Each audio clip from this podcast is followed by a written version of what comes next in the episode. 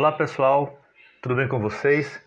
Aqui quem está falando é Railson, professor de inglês, e resolvi gravar esse áudio para orientar a atividade dessa semana.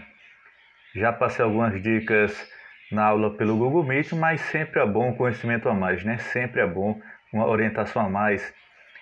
Então esta semana nós temos uma atividade, um pequeno texto e logo em seguida um exercício. Deixe-me ler aqui. Observe o texto e circule as palavras que se referem às cores em inglês.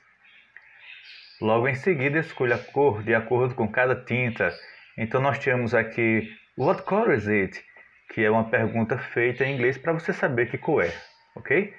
What color is it? Que cor é? Temos já na sequência um pequeno texto. Observe que dentro desse texto tem algumas palavras que estão em destaque, são nomes de cores. Deixe-me fazer a leitura aqui desse texto em inglês. My house is white and black. The tree is green and brown. The flowers are pink. The bike is red. The ball is orange. The sky is blue. The kite is purple. The balloon is yellow. Então, um texto bastante simples, né? Eu vou até pedir para que vocês façam a tradução dele aí, tá certo? Fazer a tradução usando o Google Tradutor.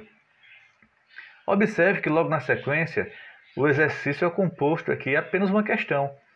Nós temos várias letras, né? Em cada letra vem a mesma pergunta. What color is it? Qual é a cor?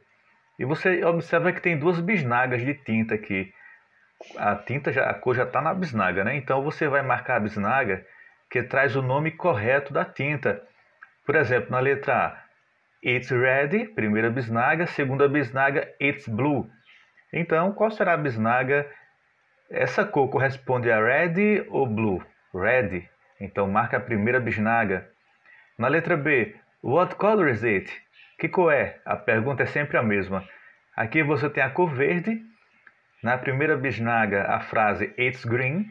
Na segunda bisnaga, a frase it's pink. Então, o green é verde, vai marcar também a primeira bisnaga. E assim você vai fazendo com as demais, ok? Tendo alguma dúvida, me pergunta pelo WhatsApp. Bons estudos!